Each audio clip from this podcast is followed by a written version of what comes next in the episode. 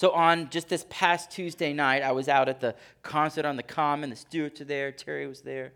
We are listening to a great Beatles cover band, and I was volunteering at the popcorn concession.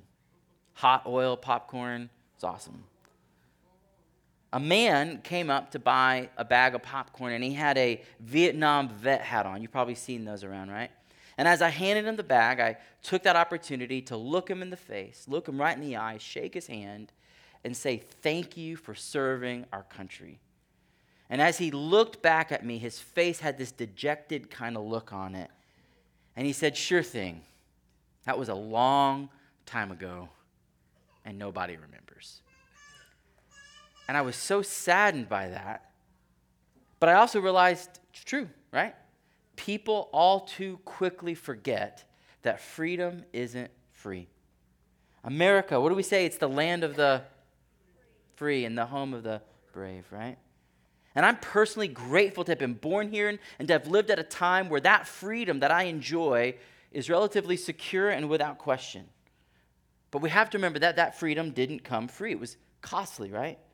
Freedom comes through costly sacrifice and a sustained commitment to keep it that way. Why? Because ours is a world that doesn't stay free, it trends towards opposition. Just when you think you're free, there's another enemy that pokes its ugly head. Today, our passage in Psalm 129 reflects on freedom. And specifically, the psalmist is reflecting on having gone through some severe affliction and having gone through it and experienced deliverance. Now, most often when we think about freedom, we think about it in contrast to restriction and opposition and maybe even enslavement, which is certainly true. And when you think about it that way, that's more of the, the physical and external kind of freedom. And we want to talk about that as well as the kind of spiritual and internal freedom that comes with the gospel. Both aspects of freedom come at great cost, and both come through judgment. And we're going to see that on display here. As we read Psalm 129 this morning, as Leanna just read it, it's likely that many of you heard it and at the end of it, some of the words were confusing, and maybe some of them sounded harsh. It's harsh language of judgment that on the surface seem opposed to a God of love. So, what are we supposed to do when we come to a passage of scripture like that, that on the surface seems harsh and judgmental? I think we dig in. We press in, we suspend disbelief for just a moment, because maybe, just maybe, it's saying something better and bigger and deeper than we can at first conceive as we hear it uh, in the first pass through. As we walk through Psalm 129 this morning, we're going to learn three things about freedom. So if you're taking notes, here are those three things. First, we're going to see that we have a need for freedom. Everybody has a need for freedom. And secondly, we're going to see that we ha- uh, where, where our hope for freedom comes from. We have a need for freedom, but there's also hope for freedom. And finally, at the end, we're going to see a prayer for freedom. So let's look at verse 1 together. We'll have the words on the screen to see our need for freedom. Look with me at verse 1. The psalmist writes, Greatly have they afflicted me from my youth. Let Israel now say, Join with me. Greatly have they afflicted me from my youth. Yet they have not prevailed against me. The plowers plowed upon my back and they made long their furrows. These first three verses are a reflection of a survivor. You've seen those, right? The, these survivor accounts, people who have gone through some traumatic experience and they've lived to tell the tale. That's what we have here. He's gone through something severe and traumatic. And in Hebrew poetry, it's really a big deal when something is repeated twice, especially back to back. Right? Did you hear? He said, Greatly have they afflicted me. And then he, right on the heels of that, says, Again, let Israel now say, Greatly have they afflicted me. He's even encouraging the nation of Israel to join in his song because his individual story is really a part of a larger corporate story, right? If you look at the history of Israel, theirs has been marked by oppressive regimes who have enslaved them, beaten them into submission, and brought terror. If you look back at Israel's first days, they were captive in Egypt, slaves to do Pharaoh's bidding. They were constantly attacked by the Philistines as a nation. When they finally got free, they had these surrounding enemies that would constantly attack them. Finally, a couple hundred years later, they were brought to their knees by the Assyrians and the Babylonians. And then, if that wasn't bad enough, Rome swept in and littered their roads with crosses of their crucified kinsmen as billboards to remind them of what happens when you fall out of line. That's their history. It's an oppressive one. They lived at a time when there's no such thing as the Geneva Convention. There's not even a concept of war crimes, just brutality and raw power. The psalmist is describing his personal experience with intense and graphic language. He says it started all the way back in his youth, which is sad, right? Because the youth are especially vulnerable and weak and unable to defend themselves against heavy handed oppression, right? That's why we have to protect them. Now, when he says, Greatly have they afflicted me, he's not exaggerating. He's not saying, I went through a really inconvenient time. No, that's not the word here. It's describing something traumatic, and he does so in 4K language. He says it was like they took a plow and dug a long furrow on his back. You know what a plow is? It's a heavy, pointed tool that's hitched to a work animal, and it's intended to do what? It's intended to drive through the hard ground and leave an opening where you can plant your seed. That long opening path is called a furrow. It leaves a furrow in its wake. And the graphic reality is that it might not even be figurative language. It was actually common practice. History tells us in the ancient world for these kind of torturous things to happen, where they would people would literally be laid out and they would run a plow against their back. It's to reduce a human being to dirt. Do you see that? Whether that's literal or figurative, we don't know. But what he's saying is, I went through something that was not, I'm not exaggerating, I'm not overstating. He was literally tortured. He did not merely go through a hard or an unpleasant circumstance. Now, I'm just going to go out on a limb and say that most of us have not experienced that level of suffering. Now, maybe some of you have. The psalm speaks to that. But even if we have not gone through that kind of pain and oppression, even though our day to day is not characterized by that kind of heaviness, we should also remember that that's not necessarily the case for everybody in the world. Just consider a headline from this week in war torn Yemen. There's a community that's right now feeling the weight of the aftermath of an airstrike that hit a bus carrying children. Now, that's just one headline among thousands. Like, you can't even read them all in one day. Injustice and tragedy are everywhere. And one of the saddest things to me is that a lot of that oppression and gruesomeness goes unnoticed and unreported all over the world. We don't even have a grasp on how much kind of suffering there's going on in the world. Now, here in America, we have some of the best legal, judicial, and law enforcement in the world. Now, I'm not saying it's perfect, it's far from it. It's got serious flaws, and there's definitely room for improvement. But in comparison to other parts of the world, we should be thankful that we live here. These institutions are given by God to provide order and justice so that chaos and oppression doesn't run wild. We should be thankful that even though our systems and laws aren't perfect, they do provide a general sense of security and peace. But just because there's that general sense, it doesn't mean we should grow complacent either. Where injustice in our systems are marked by racism, inequality, economic favoritism, where injustice thrives, we should be vocal and work towards change. Find common ground to bring about uh, change so that injustice doesn't reign. Now, for us who aren't experiencing kind of this traumatic torture, let me try to bring it down to a level that we can understand. What are some other areas where we might actually be experiencing um, pain, where we need deliverance and freedom? If you look at the numbers, domestic abuse runs rampant in our country. Spousal and child abuse are grim realities where people are in desperate need of freedom. It's happening silently, unnoticed in homes, just right here in Waltham. See, where the home is supposed to be a place of refuge for many, and especially our women and children, it's a place of anxiety and fear and pain. Did you know this? I was kind of startled to hear this. That one in seven children in Waltham don't know where their next meal is going to come from. Let me break down those numbers for you. With a population of 62,000, and I think that's actually pretty low uh, from the last census, I think we've grown. That means there's 8,700 people under the age of 18, just in our city limits.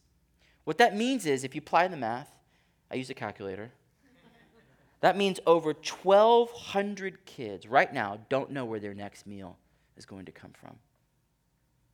There are real kids right here in Waltham who need deliverance from hunger. What about addiction to alcohol and drugs? That creates a prison for many people in our city. You know, we lose people every single year to overdose, and countless more live in a constant prison and enslavement to their addictions. I mean, we could keep going on.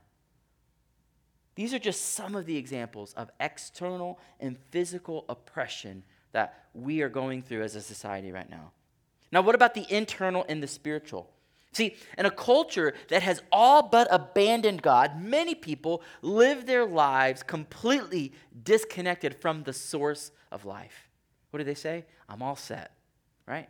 I don't need God, I'm all set. And so we chase empty things to fill us. And then we come to the end of it realizing that doesn't satisfy, that doesn't fill us. And so we feel like we have to go out for more. And it leaves us more thirsty and more hungry. Did you know the Bible says that everyone who is apart from Christ is a slave to their sin? I'm not making that up. Those are words from Jesus himself. Look, we'll have the words on the screen. John chapter 8, verse 31 through 34. So Jesus said to the Jews who had believed in him, If you abide in my word, you are truly my disciples, and you will know the truth, and the truth will set you free. And looking at him, they answered and they said, We are the offspring of Abraham and have never been enslaved to anyone. So, pausing there for a second, they're, they're experiencing a time where they, they themselves have not experienced what it means to be enslaved. And so they're kind of going, wait a minute, you're talking about freedom, but I don't, I don't feel like I'm enslaved. I have citizenship. I'm able to do what I want. What are you talking about?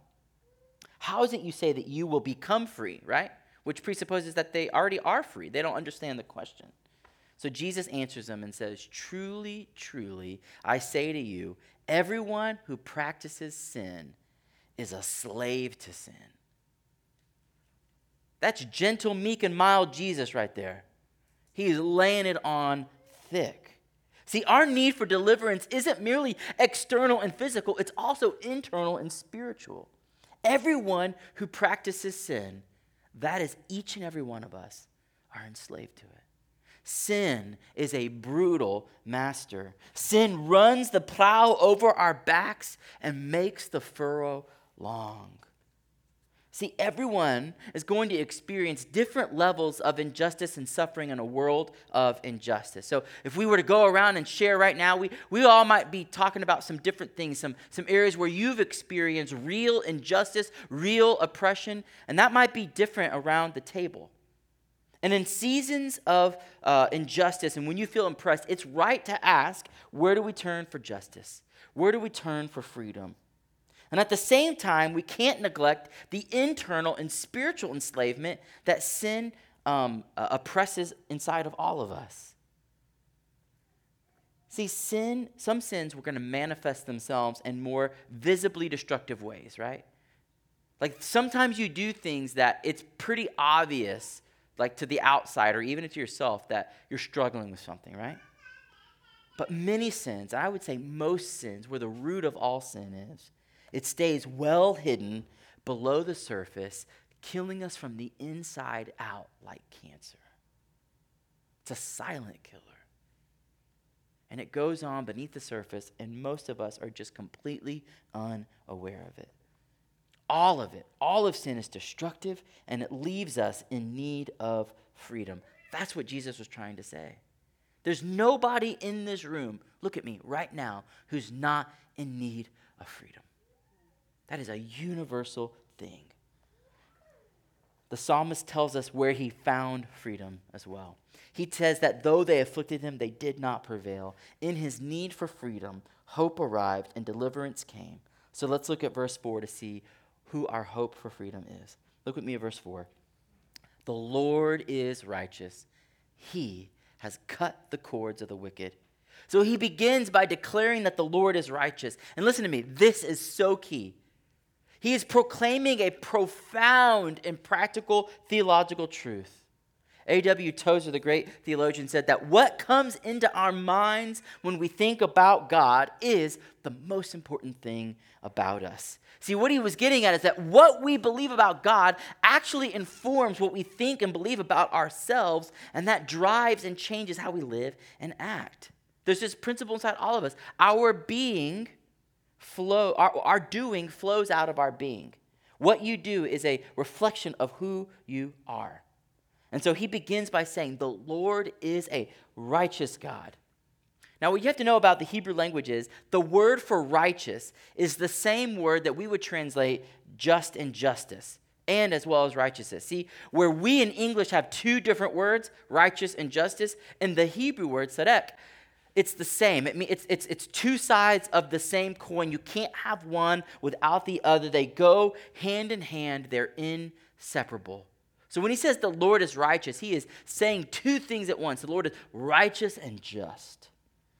Righteous and just. And so to say that God is righteous, it is to say that everything he does is perfectly right. Everything. He always does what's best. And check this out He's completely perfect and separate from sin. That's what his righteousness means. Now, to say that God is just means that God has the right to punish sin. And not only does he have the right to do it, but he actually has to do it because his justice demands that evil be punished. See, if he doesn't punish injustice, he can't be just, right? If he overlooks injustice, if he just says, hey, no big deal, you wouldn't call him just. If a person was on trial and there was no shadow of a doubt that they committed the crime, right? They're saying, no, no, I did it. Not even going to try to trick you on that one. I totally did it. And the judge said, hey, man, we all have bad days. You may go. There'd be outcry, right? You can't just overlook evil and injustice. We would say that judge is not a just judge. It is their job to punish wrongdoings and evil. How much more so with God? He can't just merely overlook sin and go, I didn't see it. No harm, no foul. Hurry up, get out of here. He can't do that. He's perfectly just and he sees everything. He isn't unfair. He's never cruel. He's never vindictive, temperamental, or petty. See, the psalmist is starting with good theology, and that provides guardrails for our heart. So that as he starts to experience this traumatic thing, he doesn't think that God is intending evil for him. Because a righteous and just God would never do that. See, when you begin with good theology, when you go through these harder seasons, it provides the guardrails so that you don't go off in one direction or the other, thinking that God is evil and cruel. See, starting with good theology means he knows that what is intended for evil will be worked out for good for all of those who love God and are called according to his purposes. The psalmist knows that when he experiences injustice and evil, his hope is ultimately in the Lord. And then he says that when deliverance and freedom came, it was the Lord who cut the cords of the wicked. The suffering was severe and traumatic, but ultimately it did not kill him. And so he keeps going on with this plowman imagery. The psalmist says that the Lord cut the cords of the wicked, right? The plows are attached to the animals with these cords. And it was the Lord who cut those cords of the plow so that it could no longer oppress him. His freedom came as the cords were cut. Now, just like most Psalms, he doesn't uh, give us specifics about his exact situation. And I think that's brilliant because it allows us to enter in to the psalm and fill in the details with our lives. So when we think about when we've been afflicted or oppressed, we can go, yeah, there were these times when that happened. We can fill in the details with our uh, circumstances. And it's also important to see that no matter how the psalmist was delivered, he attributes that freedom to the Lord, right?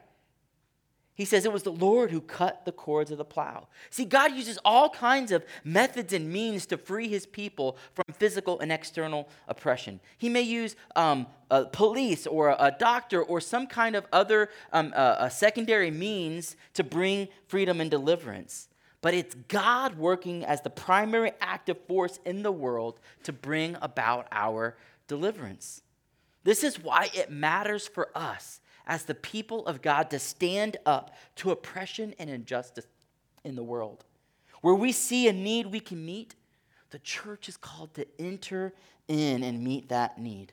We've been given resources and energy and time by God to use for gospel good in the world. So we get to be a voice for the voiceless. There's this book by Jeremiah Johnston called Unimaginable. Highly recommend everybody to read it. He writes about how the world as you see it today would be unimaginable, unrecognizable without Christianity. He talks about how when you look through the halls of history, you'll see how Christianity has time and time again stood against the most dramatic of evils slavery, racism, eugenics, injustices towards women and children. We can thank Christianity for democracy, modern education, legal systems, the universal value of freedom owe their genesis to Christianity. Hospitals, healthcare were proliferated by Christians as they demonstrated our value for human life by sacrificially caring for the sick, the handicapped, the marginalized, and the dying. When the plagues hit the empire of Rome, everybody ran for their lives. You know who ran into the city to care for the sick and the dying? Christians. It's like the first time. It, it, was like it was one of those things that made them rethink, man, who are these people? That in the face of certain death, they would run right into it. Their theology impacted what they did with their heart and their minds and their hands. God has historically used people of faith to start charities, social justice movements, mental health care initiatives, and the list goes on. God has historically used his people to bring freedom and deliverance in a world of injustice and oppression. And every generation has to ask, where will I stand against the same injustices? That means we have to live with our eyes open, with our hands ready, and with eager hearts to meet the needs of the community and the world around us. Because God is going to work through His church to cut the cords of oppression and provide relief and freedom to those who are hurting and in need. When you are oppressed and afflicted, trust that God is righteous and just. He's not tricking you, He's not tempting you, He is not playing games with you. He is for his children, and evil will not prevail against you. Listen to how Paul said it in 2 Corinthians chapter 4. But we have this treasure in jars of clay to show that the surpassing power belongs to God and not to us. We are afflicted in every way, but not crushed, perplexed, but not driven to despair. We're persecuted, but not forsaken. We're struck down, but not destroyed always carrying in the body the death of Jesus, so that the life of Jesus may be manifested in our bodies. Verse 11 For we who live are always being given over to death for Jesus' sake, so that the life of Jesus may also be manifested in our mortal flesh. He summarizes like this So death is at work in us, but life in you. Did you know every single form of suffering and oppression in this life is just a tiny, small taste of death. Death comes for us all. It's the final nail in the coffin. But every time you experience the world and the way that it's not supposed to be, it's a little bitty taste and experience of death. It's not the way the world's supposed to be. And it's the reality of us living in a fallen world. Sin entered in, and death was the curse, and every form of suffering is just a tiny glimpse of what is to come. But Paul says this if you have Christ, you have the greatest treasure. The power of God is yours in Christ. And so you can be tormented, you can be afflicted in every way. Hear me, church, you will not be crushed. You will not be driven to despair. You will not be forsaken and you will not be destroyed. Are you awake? Are you hearing this? Life is at work in you because Jesus lives in you and for you. Even if oppression and suffering ends your physical life, death does not have the final word. Our hope from physical and external and spiritual internal oppression is Jesus Christ. That's what Paul's saying. We have victory over sin, we have deliverance from slavery because Jesus took on our death to give us his life. That's why Christians are the people of hope. Jesus is the one who cuts the cords of the plow of sin, and that's what makes us free. In that passage earlier in John 8, where I read about Jesus who said that everyone who practices sin is enslaved to sin, he goes on in a couple verses to say this. Look with me. If the Son has set you free, you are free indeed. Freedom from sin comes when Jesus cuts the cords. He is our hope.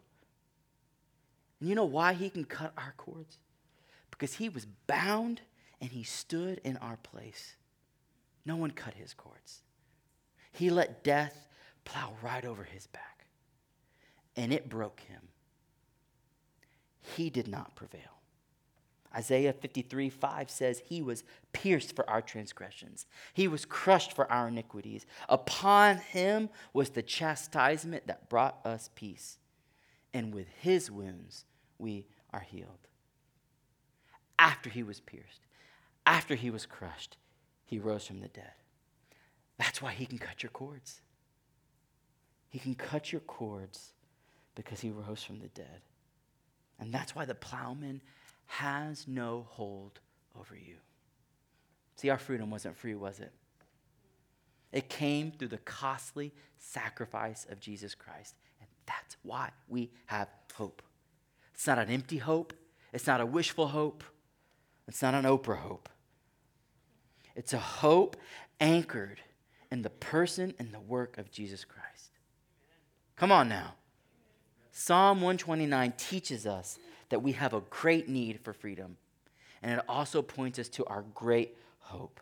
Let's look at these last final verses for this prayer for freedom. Verse 5. May all who hate Zion be put to shame and turned backwards.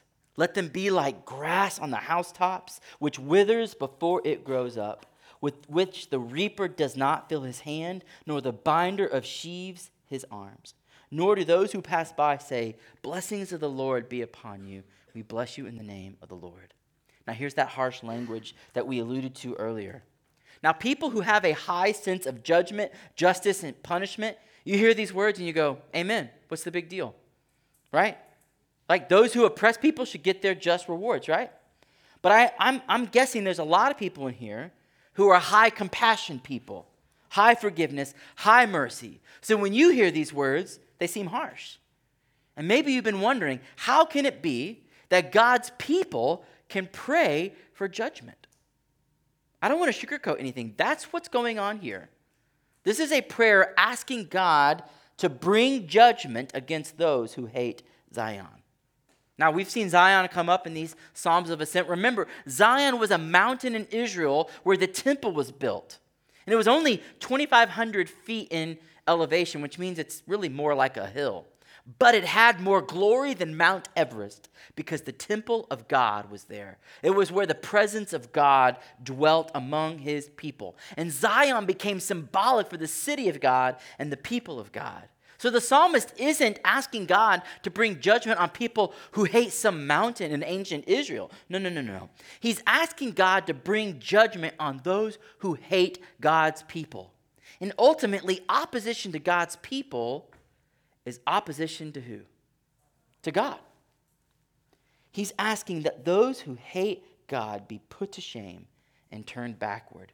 This evokes language of defeat. This is battle language of when an enemy would be defeated and have to go back home defeated, empty handed, walking in shame.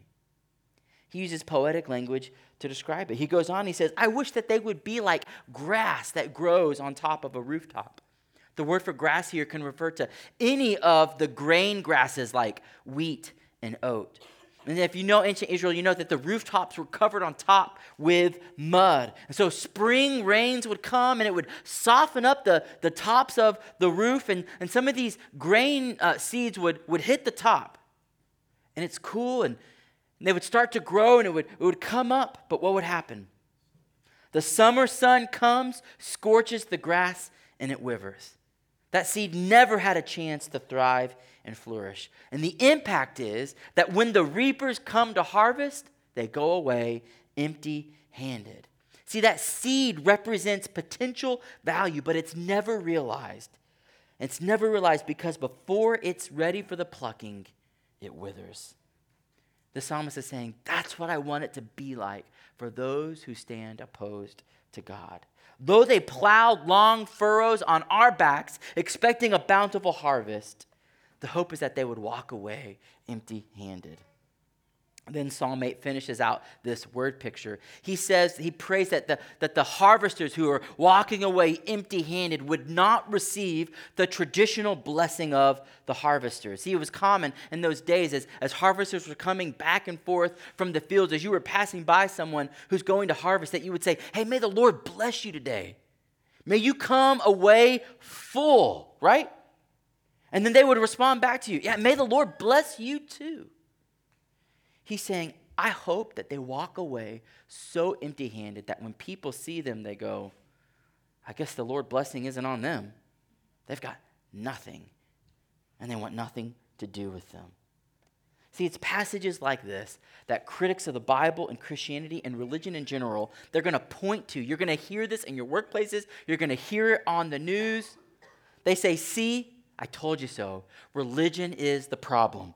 Religion is the cause of wars and hate speech, and it leads to people with aggressive thoughts and behaviors. I'm going to let you in on a little secret. This psalm isn't even the worst of them. There's some psalms that get graphic, saying things like, For those opposed to God, I pray that God would break their teeth. It gets intense. This is fairly mild compared to some. So, what do we do with these kind of bold statements that seem strange and startling, or at least out of place in a book that says God is love? Now, some have dealt with this issue by simply avoiding the question. When they get to passages like that, they go, uh, let's get to John 3.16. Somewhere in there it says that God's loving, right? When you come to stuff like this, just skip over it. Or if you're like Thomas Jefferson, he just took an X-Acto knife and cut it right out of his Bible. His Bible became so weak and frail, he actually had to take the passages he was left with and like glue them in his own little journal. See, we like to read what reinforces our already preconceived ideas about God instead of allowing the text to inform our perceptions about who God is. See, ignoring a problem doesn't make it go away, does it? See, if you read the Bible, you're going to find out that while God is a God of love, he is also a God of justice, which means he takes action against evil and injustice. That's good news for us. See, the biblical word for his action against sin is wrath. That's another unpopular word. What is wrath? See, I like how Tim Keller explains it. He says God's wrath is not cranky explosion like a temper tantrum of a toddler. God's wrath is his settled opposition to the cancer, the sin that is eating out the whole, eating out holes inside of the human race that he loves with his whole being. When the cancer surgeon goes after the cancer, it's his wrath against it. It's a settled opposition to saying, We are going to fight this thing. We will not let it kill you. He's taking wrath against cancer, just like God takes wrath against sin. You can't solve the problem by pitting the God of the Old Testament against the God of the New Testament. He is the same yesterday, today, and tomorrow. He didn't go into anger management therapy between the Old Testament and the New Testament. Okay? If you read both the Old Testament and the New Testament, you're going to see in both that God is a God who fiercely loves, patiently loves, and He's a God who judges justly against evil. Let me suggest a different path for us today. The Bible teaches that it is entirely appropriate to have a desire for God to reckon evil. We should actually want to see evil eradicated from the world, and it's right for God's people to ask Him to do it. Here's why God doesn't judge like you and I judge. God isn't blind to the things that we are blinded by. He is judging perfectly without bias and with no blind spots. He alone can actually bring about just justice so that the greater thing emerges peace. And the aftermath of God's justice is his peace. So when we're asking for God to bring judgment against sin, it's like us asking God, bring peace, mend the world. This world is not the way it's supposed to be. Make it to the way it's supposed to be. Every desire to have evil done away with is actually a desire for peace, for the brokenness to be mended, and for things to go back to the way that they are supposed to be. Now, here's where the tension builds for the Christian. Let's suppose you agree with me that God bringing judgment against opposition and, and, and, injustice is a good thing. And we see that the, the righteousness in God is removing external oppression so that it can't harm us and oppose us, as well as innocent other people, right? Say you get on board with that and you go, that is a good thing when God removes injustice in the world, that He moves to see it such that there's no um, evil and injustice. But in that moment, we're asking for God to do something that's external from us, right? We're looking out and saying, Look, there's injustice. God, deal with it. I'm over here. God, you deal with that injustice over there. It can be dealt with apart from me because it's external from me. But how does God deal with the oppression and injustice that's inside of us? What about the cancer, the sin that's eating a hole in us? How does God get rid of that without cutting me and hurting me? And let me take it a little bit further. What if I'm honest and I realize that I've been complicit in my sin? See, when you get cancer, most of the time it's not because you've done anything to cause it, right? I mean, sometimes. But let's just say, for the sake of the argument, we're talking about sin. I've actually been an active participant in it. It did not overwhelm me to the point where I couldn't resist actually had times in my life where I have willingly, even joyfully participated in sin. I hope I'm not the only one who can be honest today. I come to realize that though it's hard to say, I am the cancer that's eating a hole inside of me. So, how does God deal with that? How does God get rid of that evil without getting rid of me? How do I survive God's wrath against sin and evil when there's blood on my hands? See, we find ourselves right back to verse 4, hoping that God will cut the cords of sin without cutting me. And we realize that God, in His grace, has forgiven everyone who trusts in Him. Those who recognize that they're part of the problem will find forgiveness. Will find forgiveness. Those who ask God to forgive them will find that God's love is poured into your hearts and you're given grace instead of what you deserve.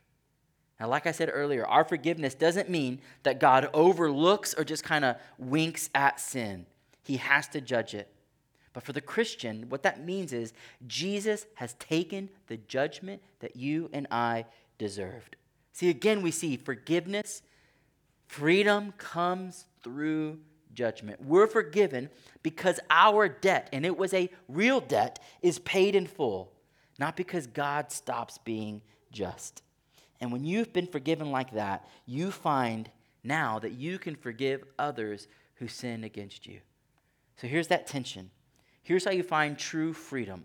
See, on the one hand, it's right for us to desire God's justice and peace and righteousness to eradicate evil and injustice in the world. That's right.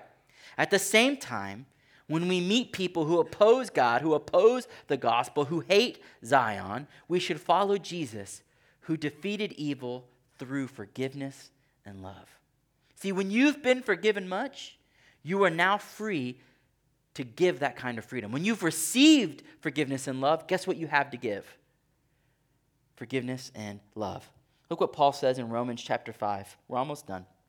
Not only that, but we rejoice in our sufferings, knowing that suffering produces endurance, and endurance produces character, and character produces hope. And hope does not put us to shame. Listen, because God's love has been poured into our hearts through the Holy Spirit who's been given to us.